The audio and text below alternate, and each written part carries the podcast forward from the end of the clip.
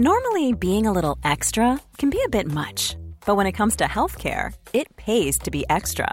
And United Healthcare makes it easy with Health Protector Guard fixed indemnity insurance plans. Underwritten by Golden Rule Insurance Company, they supplement your primary plan, helping you manage out of pocket costs without the usual requirements and restrictions like deductibles and enrollment periods. So when it comes to covering your medical bills, you can feel good about being a little extra. Visit uh1.com to find the Health Protector Guard plan for you. If you're struggling to lose weight, you've probably heard about weight loss medications like Wegovy or Zepbound, and you might be wondering if they're right for you. Meet PlushCare, a leading telehealth provider with doctors who are there for you day and night to partner with you in your weight loss journey. If you qualify, they can safely prescribe you medication from the comfort of your own home. To get started, visit plushcare.com slash weight loss. That's plushcare.com slash weight loss. Plushcare.com slash weight loss. We have a new Prime Minister. Boris Johnson is the man. He'll be well, he'll be going through the process this morning of taking over from Theresa May, who'll be going through the process of exiting via Buckingham Palace. Uh, exciting times politically, no question or doubt about that. Exciting times journalistically as well. I can't think of a journalist the length and breadth of the country who doesn't think that this is good because there will be plenty of issues to talk about. There'll be column inches to fill and it will be hell for leather, I would imagine, not only over the next few days, over the next few weeks, and if Boris Johnson has his way, over the next few years. Let me speak to Alex Kane. Alex, good morning. Good morning, Frank. How are you? I'm very well, Alex. I mentioned this to Eamonn Mallie yesterday. He is a journalist's dream, isn't he? Oh, absolutely. I mean, and it's always I know people who are who will be listening to say, "Oh, that's great. These guys think this is a huge joke and so on." But yeah, when you when my job is to comment about politics, to talk about it, write about it, think about it, go to public events and talk about it, and yeah, Johnson. The thing about Johnson is he's the sort of person that the public ask you about first. Sometimes when you're discussing politics, you almost have to introduce the subject.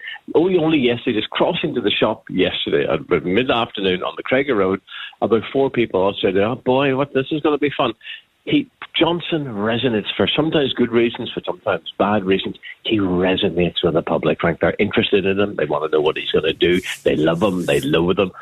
People never shrug their shoulders and say, "What do you think of Boris Johnson?" Ah, you, know, you ask anybody, what do you think of Boris Johnson? And you will get an answer. And that, from my point of view, and Malachy's and Eamon's, for us that is brilliant because it gives us it, it, makes our job easier. Yeah, but you get a sense watching him on TV that he's pretending to be prime minister. It's a it's an actor that's doing it. I think well, I remember four years ago writing the piece about Johnson, and I'm, I'm thinking, and you know, I'm not making excuses. I, I got it completely wrong. I, I just thought he would never become prime minister. Now, this was before the the whole um, Brexit debacle and so on. I just thought it wasn't in his style. Johnson, I, I know people who worked with Johnson quite closely in, in, in London when he was mayor, and said that Boris is great for going out and doing all the big speeches, and then coming back and expecting the press office and all the staff to try and give some credibility to what he had just said, because quite often he just made it on the hoof, made it up as he went along. And even yesterday's speech, you know, oh, dude, we're going to go, yeah, all that. It was just almost like he hadn't really given it all that much thought.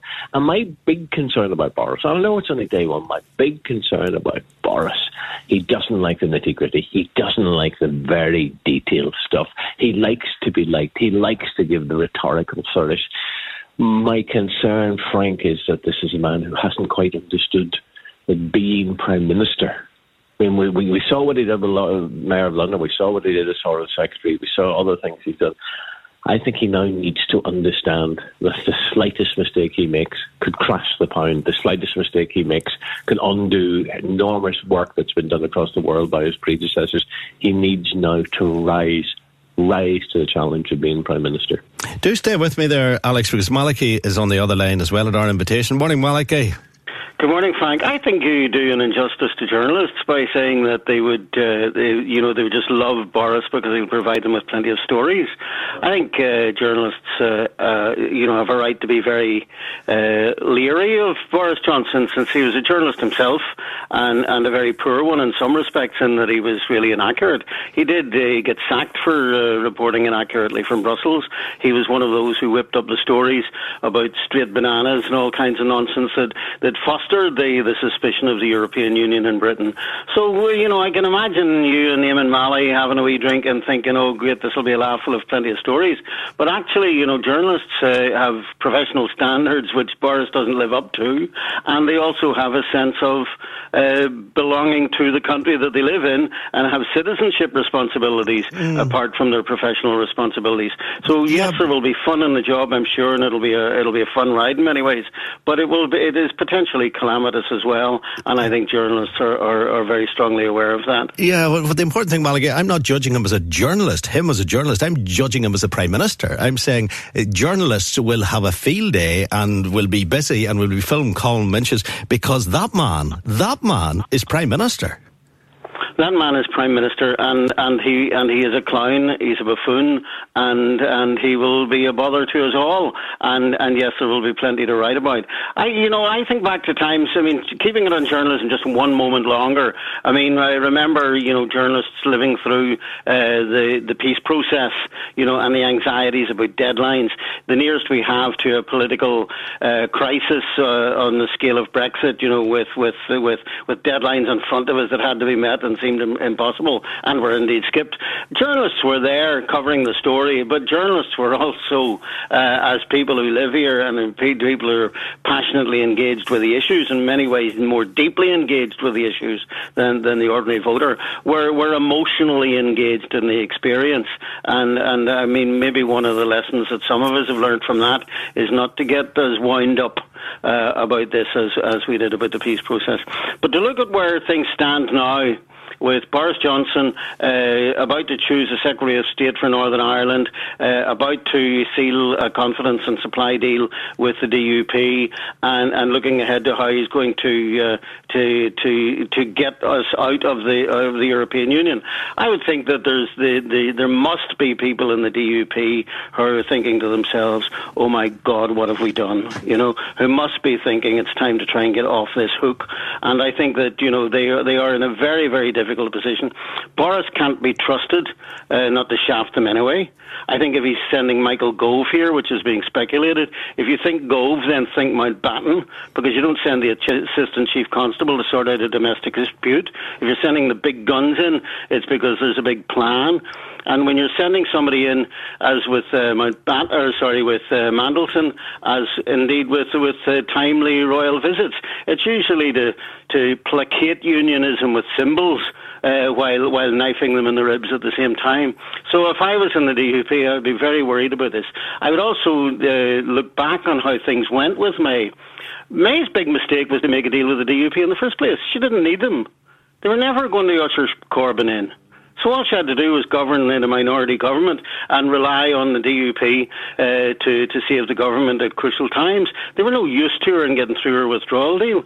So Boris Johnson is going to think, look, either we're going to crash out of this, uh, which we really don't want to do, or we're going to make a deal, and the deal that'll that'll get through and can be done in the time is the border down the Irish Sea and and I would be very very worried about of that, of that if I was in the DUP. The idea of Michael Gove, of course, that's not a guarantee, but it's speculation that Michael Gove might be the Northern Ireland secretary, which is seen in the cabinet as you know the job you give to somebody we don't really know. The, Unless you're giving them a very big job to do. Yeah, do so, you know what I mean? Okay, but the, I mean, the very fact, like but, but on, yeah, but on the back of that, if they are sending Gove here to Northern Ireland. Is that not Boris saying Northern Ireland is critical, Northern Ireland is vital, Northern yes. Ireland is central to my yes. policies and to my future yes. thinking? Exactly. And why would it be that? Why would it be that? You know, I mean, why would it be that unless you're going to turn things around very, very sharply? You know, I mean, the Karen Patterson or Karen Bradley, sorry, came here uh, as others before her. She would make a good. Actually, she would make a good Secretary of State, wouldn't she?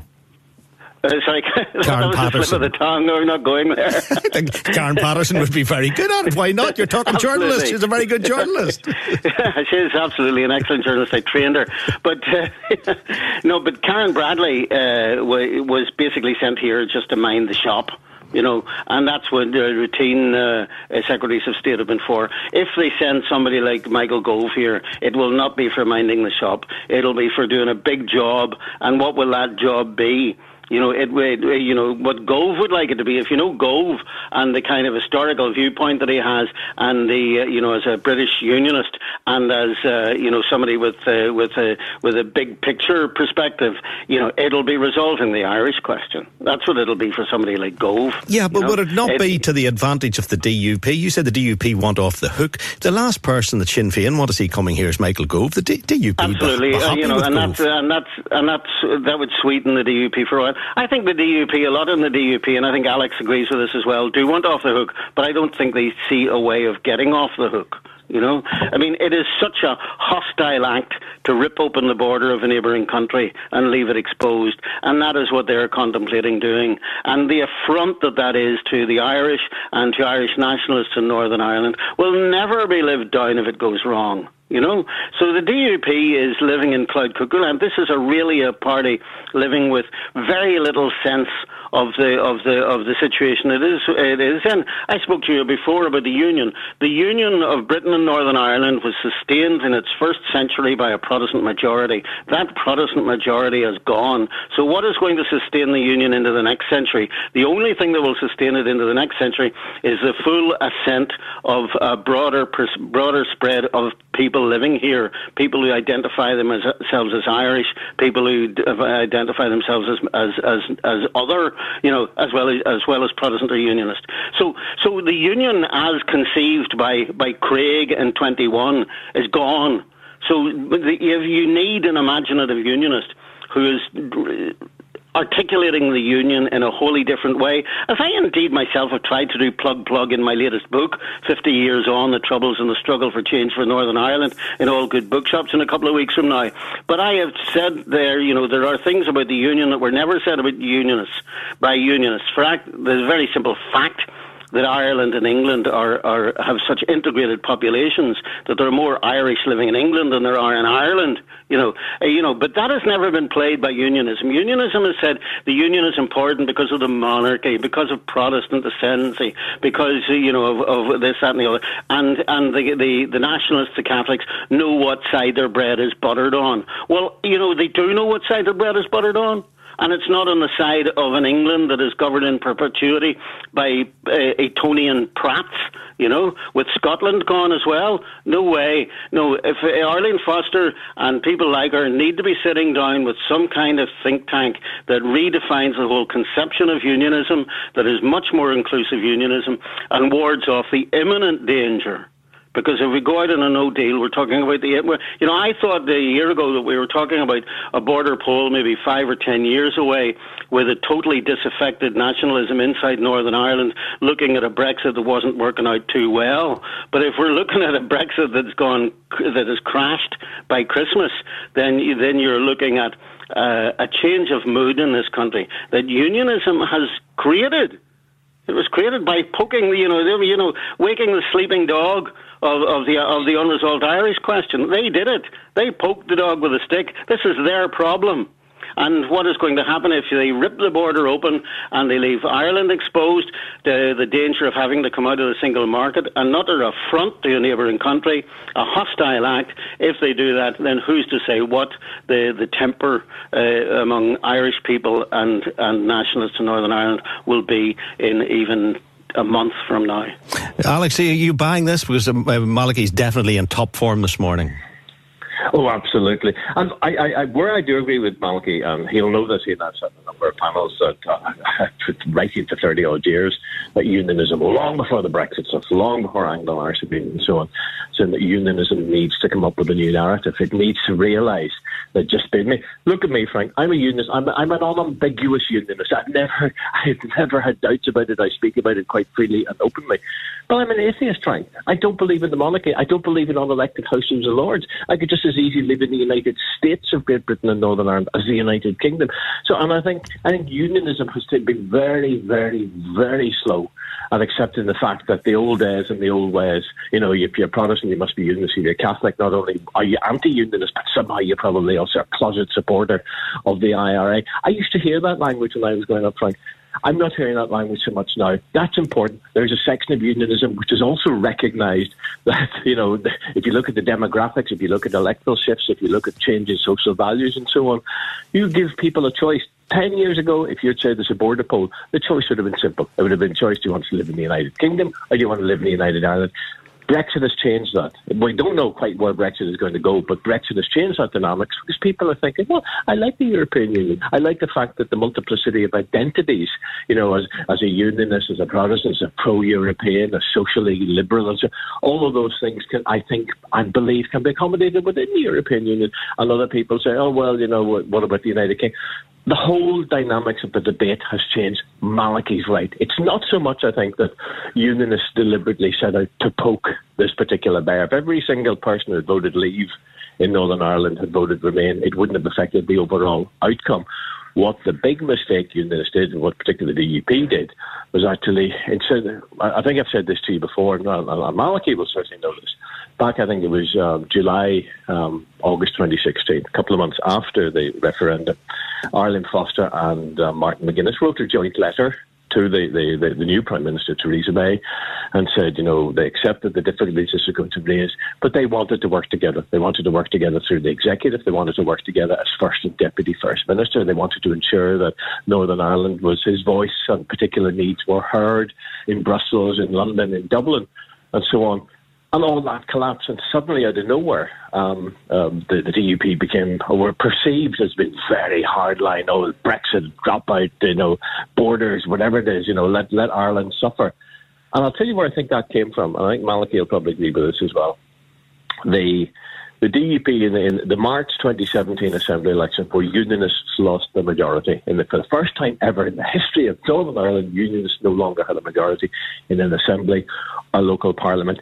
That was a really difficult time. I talked to key players in the DUP, and they were, would terrified is too strong a word, Frank, but they were seriously spooked because for the first time, it, it just really hit them smack between the eyes maybe we no longer are the majority. Maybe there's a num- maybe there's a majority of people who would, on paper, say, oh, we're pro-union Protestant, but in electoral terms, is unionism still the majority? That scared them. And then three months later, they end up with a, in parliamentary arithmetic where they're suddenly needed by the government of the United Kingdom to keep them going, to bail them out, to be at their side. It, it allowed them to be the look at us, we are the kingmakers across the United Kingdom. That was a moment, Frank, and I wrote about it at the time. That was a moment for caution. It was a moment for canny playing. It was a moment for working out how do you best position Northern Ireland with Dublin, with Brussels, with London, with Edinburgh, with Cardiff. How do you make the best overall pro-union case, pro-United Kingdom case in a difficult circumstance? They didn't. They went hell for leather with some very peculiar form of unionism, which I didn't even recognise. And that's where Malachy's right as well.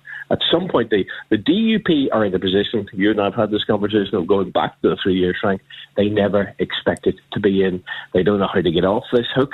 They don't trust Johnson for all the smiles. Oh, well done, Bo. Excellent, Boris. You know, we loved you a bit about, you know, protect the union and so on.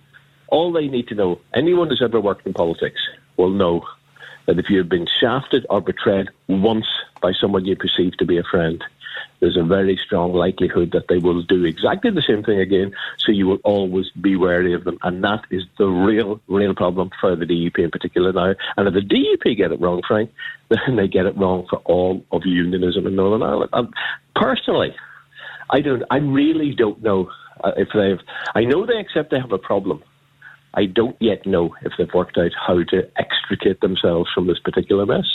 Really interesting commentary. Alex, thank you very much. Uh, Malachy, thank you indeed. Uh, this in the wake of Boris Johnson sort of looking round the corner of Downing Street and realising that a little bit later today he's going to be sleeping in a bed.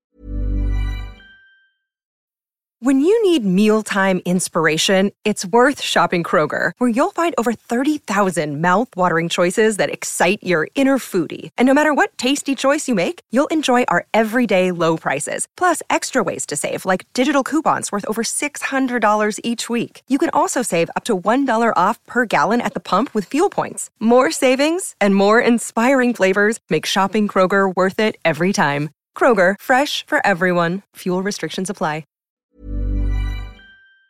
Head up there.